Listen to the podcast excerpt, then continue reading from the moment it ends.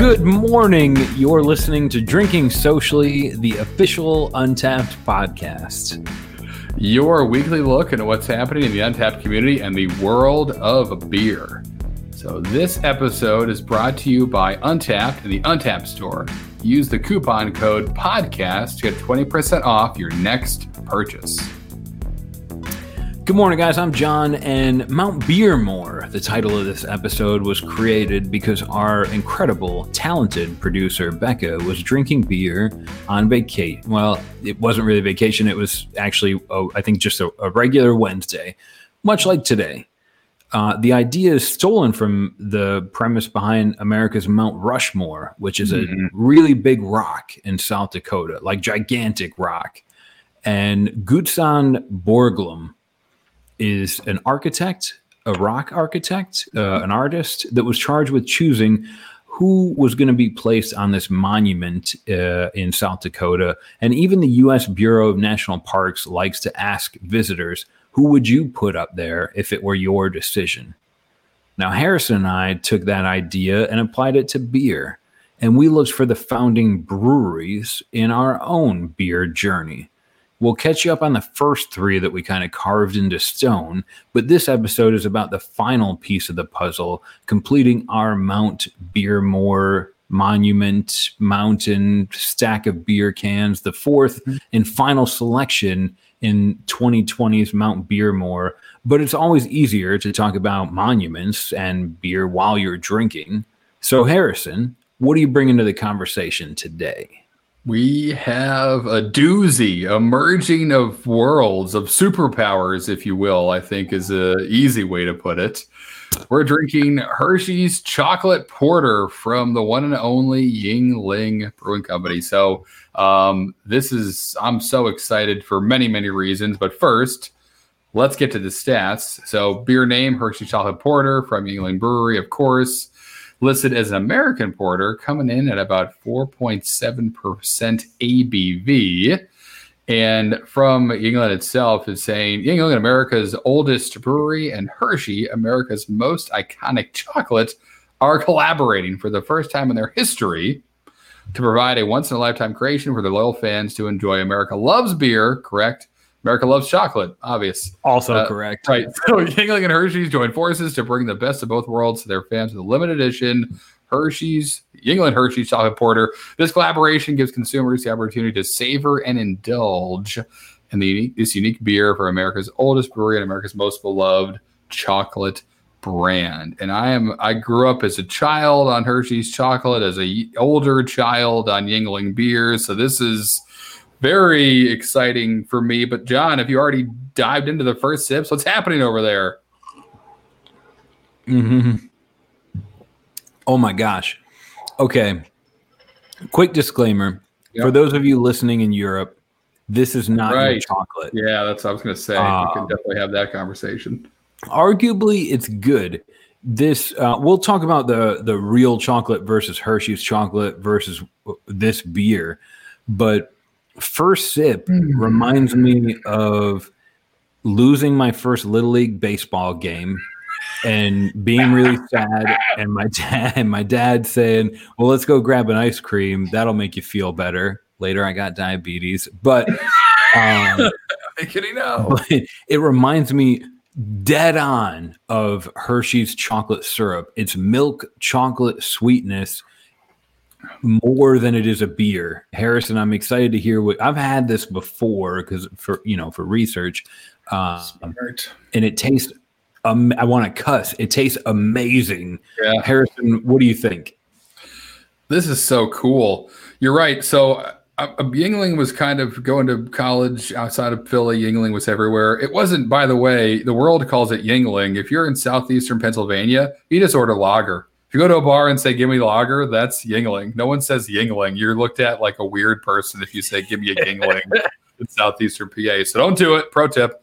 Um, but um, so no, and like not just Yuengling lager, which everybody knows, but I've always held that Yuengling's porter, which I believe is still the base beer of this beer, is like one of the best most underrated porters out there easily. It's like 4.7% as well, I believe, and really easy to drink. So great. Give me Yuengling's Porter any day. Add to it, right, the chocolate of my youth.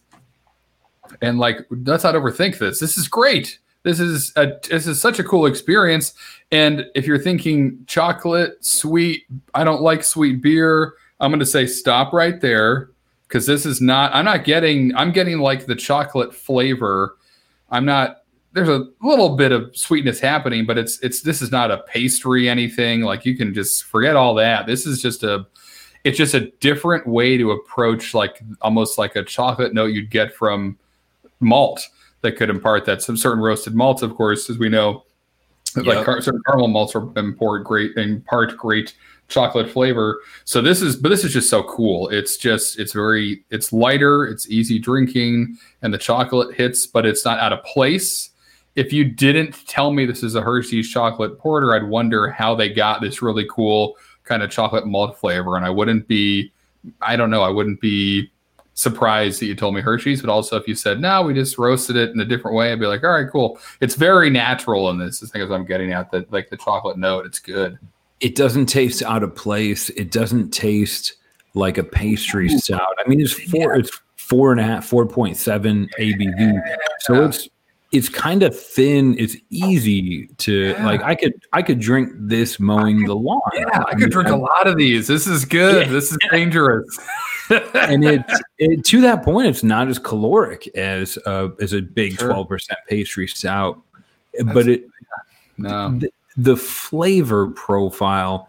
If you ask me how they made this, I would say yeah. they took a glass of milk, filled it up with Hershey's chocolate syrup, and then replaced the milk with beer. No, that's it. Yeah. Tastes like it's a very eloquent chocolate milk beer. If they marketed it as chocolate milk porter and they sold it right. worldwide, it would be it would be a huge. It's amazing. This that is really great. That may be the move. This may disappear quietly for two years, and then they may reemerge with chocolate milk porter, you know, on tap at every fast food and diner joint in the world, and and it's just this beer under another name. Because you're right, it's it's got it all. It's to have an adjunct like chocolate in a beer and it's not 12%. I mean, that alone, like there are plenty of huge imperial stouts, pastry stouts, you name it, that, you know, celebrate chocolate and throw it in there with a ton of malt. Um, and it kind of sits as a big, thick, chocolatey soup that's exciting. This is like, you know, right, chocolate in another light. It's right, it's like the everyman's chocolate, which is really what Hershey's is. I mean, that's kind of like mainly sugar. Right, right. But a little chocolate flavor. But to someone, I mean, as we all know, as we've said multiple times on this podcast, that everything's relative. Like if you grew up eating Hershey's chocolate, then chocolate to you is yep. Hershey's chocolate. Um, and and I was a Hershey Kiss guy. That was that was my jam. The the bars, Hershey's chocolate bars. That was like you felt like you were getting away with murder if your mom was like, "Yeah, you're gonna have half the Hershey's chocolate bar," and I was like, "That's like eight little or six Hershey little cubes at once. What did I? It's my birthday. We win the lottery finally. What's happening? So, right, uh, s'mores, of course. Like, how can you not talk about s'mores? Not talk about Hershey's. So there, it certainly has a place in Americana where it lives in like the world of chocolate, right? It's probably like I don't I don't know how to I don't know I don't want to go down that rabbit hole and get in front of the chocolate lobby, their powerful chocolate lobby arm. Don't uh, email us if you're a chocolate fan. Right. Uh, Suffice to say, I love Hershey's. I've been to, if you don't know about Hershey's itself, the park, amazing. Roller yep. coasters, there's a log flume, I think. And both of these, like Hershey's and Yuengling, like I think of Pennsylvania yeah. in the sure. States. Uh, both of them are kind of from the same area. Yuengling's been making their original porter for uh, close to almost 200 years now, oh. which is forever in America if you look That's overseas, true. like Weihenstephan's been brewing for over a thousand years. They've got an edge, but uh, it, but here in the states, 200 years making the same porter um, and collaborating with, a, you know, a, a chocolate, uh, a chocolate mogul in, in, Hershey. Yeah, of course. Hershey's, yeah, Hershey's everything. Even, I mean, it's a transcendent brand because it's chocolate bars, but it's also the chocolate syrup. And now you're talking about chocolate milk. You're talking about sundaes. I mean, it really is like a big part of just like the birth of like post World War II America. We're sitting in a malt shop having a sundae or a malted whatever and listening to doo wop and dancing in our poodle skirts and Hershey, you know, having some chocolate in the car on the way home. It's like it's kind of just part of that exciting part of uh, of our history. So, and again, obviously, I just went through a whole plastic jack o' lantern full of of cotton of uh, chocolate to get it out of the house because it needed to be gone. And gotta get rid of this. Hershey's was everywhere. I'm like literally sitting in a pool of Hershey's chocolate bar wrappers right now. If you could see the state of my floor, it'd be terrifying. So yeah, I'm sold on Hershey's. But then again, like right, like okay, got it. But Yuengling Porter itself, which is again, I'm 90% sure is the base beer of this. At least it's very it reminds me very much of it. Same IB, same ABV, 4.7%. A dark brewed porter, like you said, John, 1829. They've been um, brewing this thing, the, the porter itself, and it's it's just so good. It's one of those beers that does I don't know even know if it leaves really. Um, you know, where um, PA and then obviously Yuengling has a brewery in Florida, so you see it a lot in Florida, but it doesn't really like leave the more local to the brewery markets, the porter and itself, and it's just so good. It's just delicious to have a, again a sessionable porter. That is like my happy place. Yep, like this is like an Irish stout version of a porter. It's got it's Love got it. sweet, amazing flavor. I can drink three or four or five, seven of them. Um, let's let's take a minute. I'm going to talk about uh, what BJCP refers yes. to as Style Guideline 20A, the American Porter. Of course. So overall, this should be a substantial malty dark beer with complex and flavorful dark malt character. On most porters, that's a dead on. On this particular version, that's for me really dead on. Um, like they got so much malt that it tastes like chocolate sauce. Boom. Um, the aroma is can be pretty varied. What I found most interesting in, in, the BJCP's description of an American porter aroma is that it can be dry hopped and fruity esters sure. can exist on the nose of an American porter to fall in that guideline. Um, the appearance, medium brown to very dark brown. Um, sometimes you'll get even a little bit of a reddish or garnet hue to it. Like if you hold a light up to your beer, you can see that. Some of them might be a little bit darker. Yeah. The flavor, um, yeah. Looking at yours, Harrison, on, on on YouTube, like that's that's as dark as I've seen a beer in most cases. Sure. Um, the flavor. Sorry, the nose. the nose just screams Dude. chocolate now. Like it's, it's opening up a little bit. Obviously, like we got to, to pause.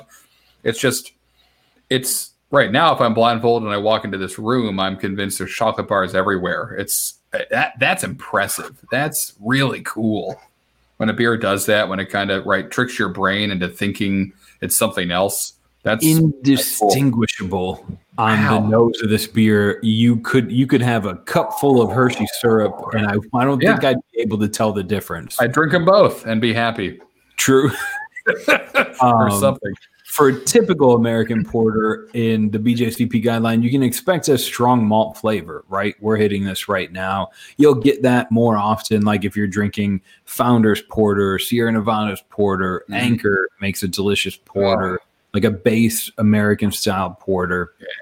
The mouthfeel, BJCP says medium to medium full body. That's relative. What does it mean? Usually for me, when I'm drinking a porter, the mouthfeel is a little bit less than the mouthfeel I get in a stout. And that's mm-hmm. subjective, but sure. I expect a porter to be a little bit thinner than a stout. And that's a huge argument we'll have to have an episode on. We will.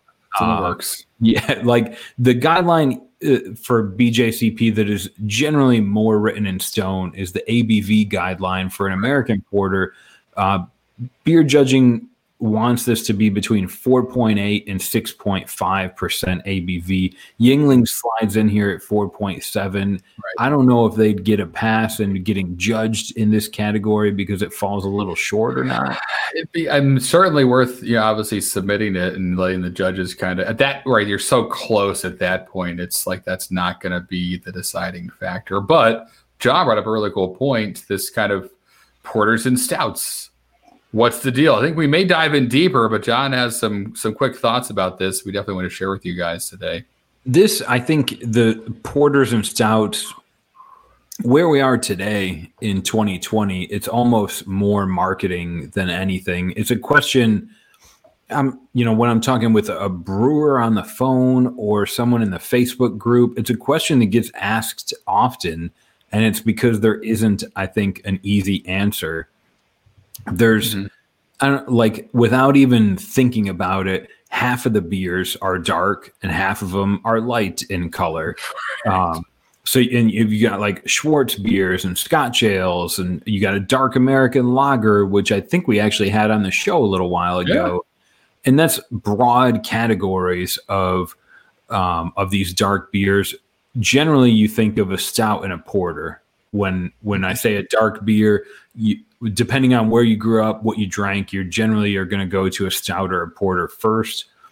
Historically speaking, these styles were born you know 300 ish years ago, yeah. uh, before the internet, before the BJCP, uh, before Untappd. So, I mean, basically, you had English brown ales were the dark beers of the time, and then uh, stouts came stouts were basically the more the higher abv version of a porter. They were literally you would get like you would order a porter. If you had to drive home you would order a stout porter if someone else was driving you home. I mean, wow. and even more so they would often like a porter generally would be something you aged in wood and at the pub in england these would be mixed to order. Like the brewer would be making these beers, and then the pub would effectively be controlling what you taste. One of them might be a little bit sour, one of them might be really woody, and they would right. mix them together so that you got a good pour.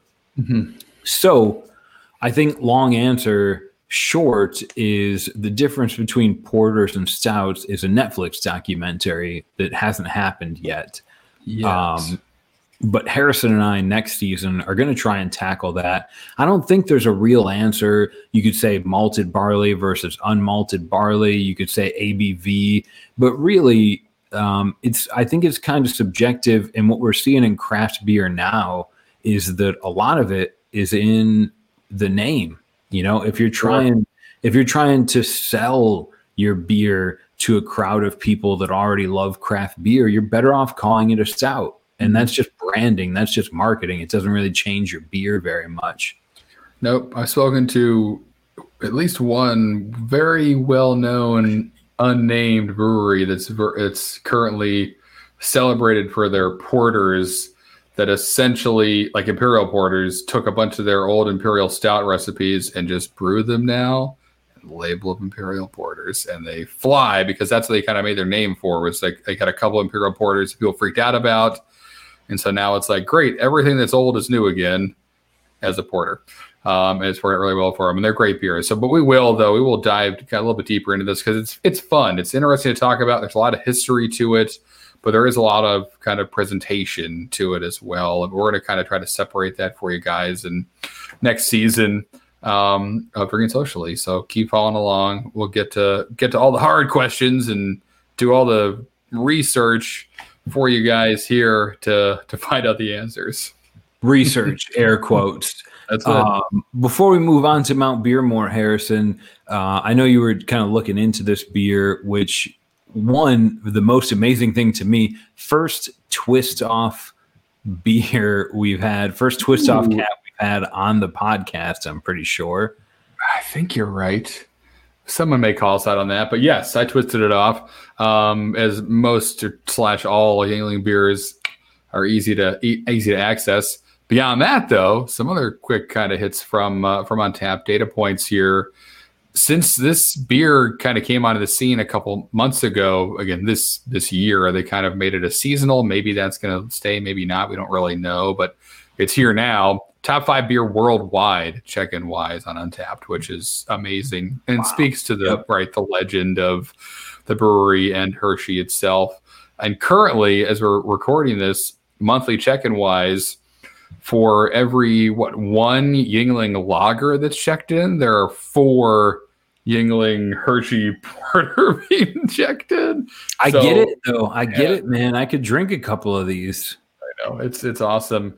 And stated on the website, this is available October through February right now. It looks like this may be a seasonal to come. I, I hope it is. I mean, it really should be. It's done clearly very well for both brands. Um, but so far, mainly mainly kind of located in the what like the lower kind of like southeast mid Atlantic of the U.S. Again, I, I haven't seen looking at Untappd tons of check-ins outside of the where um, I guess you would see the bulk of the Yuengling like lager check-ins. Yeah. I saw a few like Arizona has some okay. weird beer connection where any beer in the world that you want is available in Arizona somehow awesome. on Untappd. um, but yeah, most of Yuengling's distribution I think limits to like Texas and New York. I think it, they'll get into Mass, but not Maine. Um, but basically like southeastern United States yeah. um, for distribution. But sure you know, Treehouse distribution doesn't leave their front door, and somehow I have friends in Korea that are drinking Treehouse beer. Right? What a what a great distribution network. I know, and that was uh, absolutely right. And then, I mean, yeah, and, and this is also as as of note the first collaboration Yuengling's ever done, which to be America's oldest brewery and now finally get in the collaboration game and do it with such another kind of like household name that Hershey right. is. I mean, that's the way to go. If you're going to wait, you know, start with a bang. So they certainly did that. And this is great. I mean, this definitely, uh, you know, it's exactly what I hoped it was going to be. Like this is the the best execution of this is what's in that bottle. Um, and that's exciting. And yeah, I mean, like takeaway for me is I could drink a lot. Like I could drink a lot of this. This is not a novelty beer for me. This is a beer that I would get a six pack of, and I would enjoy that six pack, and not even yeah, and with no no no complaints at all. So this is that's exciting. Yeah, use it use it to help survive uh, maybe your last Thanksgiving or Christmas if you have if you're going to have like political conversations at the table. That's right. Bring a six pack of this or twelve or as much as you can buy. I know. I could see maybe even in a future episode though us taking it to the limit and just like drop, dropping a bunch of Hershey chocolate bars and like some kind of French press and slamming it through this and let's just see yes. how much chocolate is too much chocolate. Death by chocolate. We could have fun. There's stuff happening. We're doing wild things. You're in the right place, everybody cooking with this beer. Um, sure, that's imagine, like too, right? Uh, Mandy Naglich was just on Untappd TV with Greg. Uh, She's got a stout brownie, brownie that she makes. I would I would assume you could get away with doing it with this porter, and it would probably be incredible. Really, you could probably just mix flour into this beer and eat right. it. Uh, exactly right. I made soup today. Tastes great. it's the best soup I've ever had. Chocolate soup. Uh, that's uh, that's right. This if that sounds if it's fit for a five year old, you'll probably enjoy it as well. Well, maybe. Now, Play-Doh doesn't make as good a crouton as a crouton does. I learned that the hard way. But enough, enough about croutons and weak things like bread. We're talking about strong things next, like rocks and beer. John, what are we? What's happening now? Where, where are we entering? We're entering the the historic zone. It's the last. It's the final. It's the final beer on what is a made-up concept, stolen real concept. That's right. But early in the season, Harrison and I decided we would we would kind of announce our Mount Beermore. Um, in the intro of the show, in the top of the show, we kind of cover how we stole this from Mount Rushmore. Mm. Mount Rushmore for uh, subjective founding fathers of America. So Harrison and I said, let's try and think about this year on season three of Drinking Socially. Let's think about the founding breweries of our, I don't know, beer constitution. That's not the right phrasing, but Continental uh, Congress, right? Something like that. and the real i think the real encouragement and we got some uh, so, like some of you have made memes and, and sent them in to us um it like the real encouragement is think about your own craft beer journey wherever you are there's probably four beers or breweries that have influenced you and it's easy to pick the first two or three but the last one was tough yeah. so for me, my first three beers on my Mount beer more are I'm written on a post-it note in front of me. That's how important it's Smart. like. It's it's harder. The first one was Founders All Day. That's that was the beer that was like my comfy road friend of craft beer. It was relatively easy to find. It was delicious. The second one, life changing Disruption from Saranac Brewery. It was a canned nitro, 7% brown ale. And I drank so much of that beer. I drove most of the Eastern US to buy it all when they stopped producing it. Um, the third one was Franziskaner's Heffy. That was really one of the beers I'll credit with kind of introducing me to the idea that beer can be different than that domestic Super Bowl uh, TV ad beer that you grew up yeah. thinking about. Franziskaner helped change my concept of beer. And the last one for me is Victory out of Pennsylvania. Victory makes a beer called Dirt Wolf. It's an IPA. The first time I drank it, I hated it. The second time I drank it, it was the first beer that I remember thinking, oh my gosh, this is it. I right. like IPAs now. This was about five years ago, but Victory Dirt Wolf, I'll credit with really opening up a giant world of uh, IPA craft beer potential. Um, so Victory's Dirt Wolf, the fourth and final beer on my giant rock, Harrison. Fantastic. I'm I'm excited and eager to hear what you chose for your fourth. Yeah. So, quick recap for me so far uh, for my Mount Beermore this season. It was Sierra Nevada's Pale Ale, which is my desert island beer. I got a fridge full of it, just a foot away from me. It's I always need to have. It's like my right my blanket, my safety blanket, whatever. Um, that was an easy one. Allagash White next. Uh, similar to your description of the Franziskaner experience, that was a beer that I had where I was like this is so refreshing. This is a beer I could have every day. It's different. It, right, got me excited about beer and thinking about beer, you know, in a way I hadn't before. Um, and then Old Chub from uh, Oskar Oskar Blues, which is, as we all know now, and have been celebrated throughout the Facebook group, tied tightly to Krull, the classic movie we all know from Liam Neeson's career. Krull. I'm no one knows. No. Krull is the. I got to get a poster of that behind me. That's a that's an obvious thing. I'm an idiot for not having it yet. But um, uh, anyway, that beer, same deal. Kind of like the first, as I said on that episode, first kind of beer I ever brewed was a Scotch ale. Um, and to have a kind of commercially available one and drink a six pack of it like it was a light lager uh, at the time because that is was most of the other beer I was drinking. That was a that was a good night when I had Krull. Tune into that episode. We'll list all this stuff in the show notes of when we kind of ran through each one of these Mount Beermores because those episodes are fun. We kind of get into, into the weeds. We might list them all in the show notes. it, right. Type. Everything yeah. goes according to plan. If I can convince John, um, but um, so that's where I've gone, kind of in a nice variety, just much like John's, where you know pale ale, I got a wheat beer, got a dark beer. So where do we, where do I end? Where does this journey kind of take me? And you know, more importantly, like looking back on my journey so far, like what are those beers that it's just like, right? You remember where you were when you had it the first time, or you remember just kind of like how having that beer later, and you had other beers that have that same style. You were like, well, it's not like this other beer. You kept referring back to it. It kind of became like a keystone beer for you.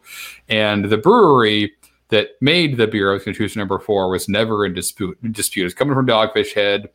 Dogfish Head is my kind of gateway brewery. Going to college in Philadelphia, it was everywhere. It was always fresh. When my roommates had a house down in Rehoboth that we would go down to on, when no one was there in March when it was still kind of cold and go to the, the Dogfish Head's brew pub in Rehoboth Beach. Um, so like I knew that that was something from them was going to make this list. And at first, it was like Aprihop.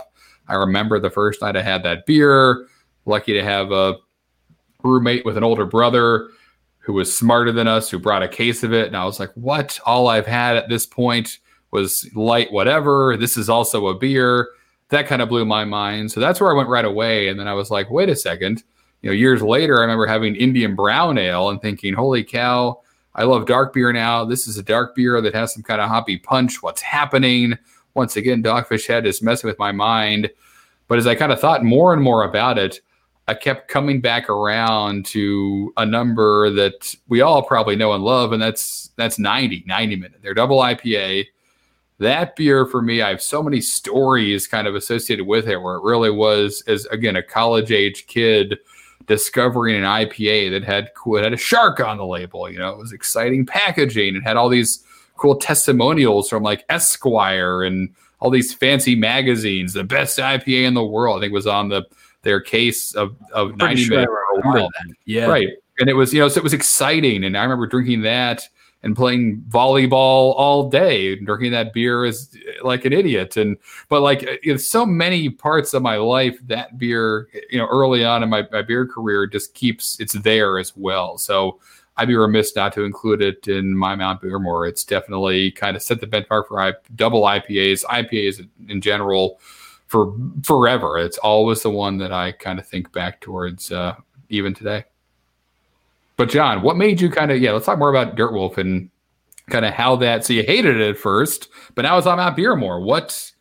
What? Well, what, what happened? I mean, yeah. So for me, it was like uh, at that time. This was going back to like 2014, 2015, I mm-hmm. think, and IPAs were becoming more popular, and I was selling a lot of them. And it was like for it, at the time, I was thinking of, of beer as this giant open world where everything's its own journey.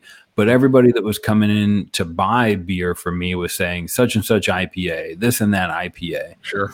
And uh, Victory's Dirtwolf was an easy one to sell, really, because I mean, Dirt Wolf's a cool name. It's yep. like it's like the sequel to the Joe Dirt movie.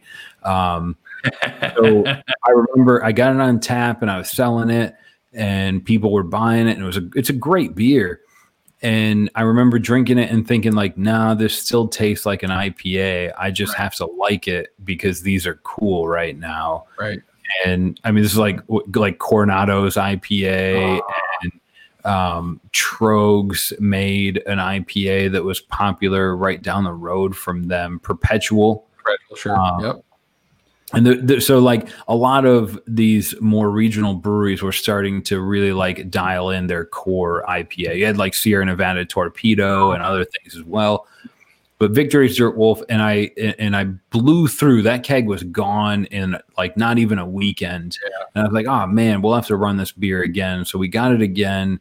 And I it was not even 14 days later. I remember like after work drinking a pint of it and like it just clicked. And i loved that ipa and i loved perpetual and i loved sierra nevada's torpedo and i mm-hmm. loved every ipa that was on the shelf. It was just an instantaneous like it finally clicked where i understood like if you've ever drank coffee the first time you drank it you probably rightfully so thought it was disgusting. Right. And unless you added it at Starbucks and it was full of like cream and sugar and stuff. But most of the time when you drink coffee, it's gross. And then yeah. you drink it again and it's still pretty bad. Three weeks later, you love black good right. coffee. And I would compare IPAs to the same.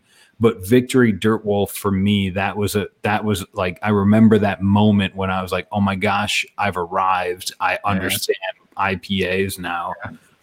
Yep, and uh, it was yeah, and that was one like for you 90 minutes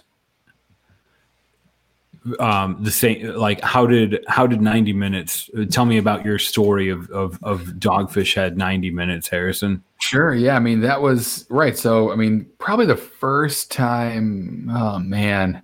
First so going to college in pennsylvania when i did now it's a little different. You had to buy beer from the buy like the case and once again, it, I mean, we'd been down to the brew pub, I, I think at this point a couple of times and had dog different dogfish head beers there. We knew we liked it And I think it might have been the first time we went to the local distributor you know, back at college now in Pennsylvania and saw they had like a different beer from them and it was 90 minute. And we thought, oh, we love 60 minute. This is probably just even better because it's 30 more minutes or whatever our dumb kind of half thought, half realized plan hmm. was kind of bumped into, you know, reality. And I remember, I remember getting the case and like, what, you know, buying it and like, what? It's how much? Oh, all right, whatever. like, I guess good thing I have a job. Um, and then taking it back to the dorm room, drum, dropping it in like a like a cooler with ice and kind of bringing it out to the volleyball court and just enjoying it all day. Not thinking that like maybe this has more alcohol. Like that those thoughts didn't enter our minds. It was like dogfish head is good. 60 minute was great. This is probably better. Why we never asked that question. Sound logic luckily though going to college and having unlimited access to the cafeteria like we were able to load up on like you know flapjacks and hot dogs and pay, whatever as much food as we wanted where right you could almost throw as many beers at us as possible. And there was a cheesesteak as a shield there kind of defending us from perpetual doom. So the night ended with you know not much incident other well you know other than what can happen when you drink a bunch of 90 minute. Um, but uh but yeah it's you know and and i remember after that like kind of that that following summer um like before it became routine uh, when we were down the shore, a buddy had a, a, Jersey Shore. For those who don't know what I'm talking about, um, uh, we buddy had a beach house, and like every night before we'd go out to the bars, we would each you know take a shower by ourselves. Um, and but, but, but the shower beer of the summer was 90 minute because it was like you'd have that in the shower and you'd be ready to go to the bar afterwards. Wouldn't have to hang around the house and play flip cup or whatever, just ready to go that kind of got you where you wanted to be as you stepped out the front door. Um, and it, right, it became like this really cool, just familiar. I don't know. It's a beer that had character. That it had a place. It had kind of just part of our routine um, uh, for for many different cases. And then again, it, you know, it's impossible as, as humans not to like relate things and look for relationships and, com- and compare stuff. It's kind of what our brain does. It always looks for patterns. And and so when you know Dogfish Head is a double IPA and you go out into the world and you try other double IPAs, it, it for me for years was like just the beer where something's a double IPA. Before I even took a sip of that new beer, I would think, I wonder how this is going to compare to 90 minute. And that was for forever this like the kind of internal monologue that I was going through. And obviously since then, this is, you know, 12 plus years ago, what a double IPA is, what an IPA is, has radically changed. Um, you know, as we've covered in in great detail in this podcast, but um, but it's still like it's still there. And and to be honest, it really is like those kind of beers where it was big body again, nine percent. It's you know, but tons of hop character.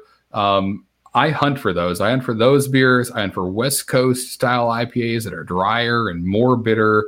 I love that stuff. It just it's just how I remember again discovering this world of craft beer and Dogfish Head was absolutely kind of one of those flags that when I planted it, I was I would always kind of look at it and at the uh, compare it to the horizon and it's one of my kind of you know some kind of guidepost for me to see where am I going and how far off am I from where I'm supposed to be. That was a, a great reference point for me um, forever. Yeah. I think you're you're swinging so close to like we're coming into the end of the year. It's usually a, a holiday full time of like getting together with family for good or for bad, um, or working extra hours for good or for bad. But at the end of the day, like take take note. I I would I would implore you to think about your own Mount Beermore. And and if you have any anxiety about Christmas, Christmas dinner, Christmas dinner with the boss, Christmas dinner with the new uh, significant other or family, like go back to your Mount Beermore, grab your Victory Dirt Wolf, and and, and enjoy. 2020 has been a hard year. We all deserve a double IPA that takes us back to a better time. I love it. Well said. Um, what do you got wrapping up the show, Harrison? We've got a Instagram account, we got Twitter things happening. Things happening. So if you caught it already, kudos to you. If not, don't worry, it's just beginning. But John and I are knee deep in our beer advent calendar. So we're kind of taking turns every other day. Uh, drinking a beer at 24 to or more than that i guess 24 right that's how advent calendars work to knock through um, before Christmas Eve. Um, it's been a lot of fun already. And yeah, as John said, so you can always follow us at, at That Beer Podcast on Twitter, but also have an Instagram. We've been dropping a lot of different kind of content there. Um, and just trying to see basically where you guys like engaging with us the most and talking and what you look at more often. That's what the goal of all this is, is to just have a fun conversation about all this, this stuff we're doing. So keep an eye out on, on those accounts. It's at that beer podcast on Instagram, on Twitter. Um, you can find us both places. And yeah, we're kind of drinking our way through the month of December um, and using the guise of an advent calendar to make it seem like we're not just drinking our way through December. And it's great. Yeah, they should have really. They should work on a, like a year and beer calendar. I think that's uh, us. That's our job, John. Coming soon, maybe. Lots of memories on the show. Box. Right, a gigantic box. And uh, coming soon, the adventurous calendar oh, for God. a year. That's happened in real time. Oh um, thanks for listening to the show tonight. Lots of memories talking through our own kind of Mount Beermore. It's been a year long exercise, but I'm happy with the four that I have on mine, and I know Harrison is with his, even though it's impossible to reflect uh, a literal lifetime of, of, learning and drinking beer. I know. Uh, if I can leave you with anything, enjoy a pint reflect on you know the the journey you've been through to get to where you are uh, and what beers you like now and what beers helped you get there. And think about all the beers you've had in 2020 but not too much because that's a whole drinking socially episode coming up in a couple of weeks. That's Untappd year and beer so we'll see you soon for that. But what's coming up next week harrison Lots of exciting stuff for that year in beer episode. Lots of new exciting things. But next week we're going to be drinking one of our Advent beers. So yeah, we're not going to drink them on Instagram and Twitter, but actually feature two uh, on Drinking Socially itself. So we'll pull one of those out. You know, nothing quite like the joy that you see in our faces when we learn what beer we're about to drink about a second before we drink it as we pull it out of that box. So that'll be hilarious to kind of go through with you guys. So definitely tune in for it. And again, in between now and then, you get to see John and I surprising ourselves every day with some kind of crazy grab bag beer as we just kind of trudge through this uh the end of this year together. Other than that, show notes for this show and all of our shows are available at podcast.untappd.com.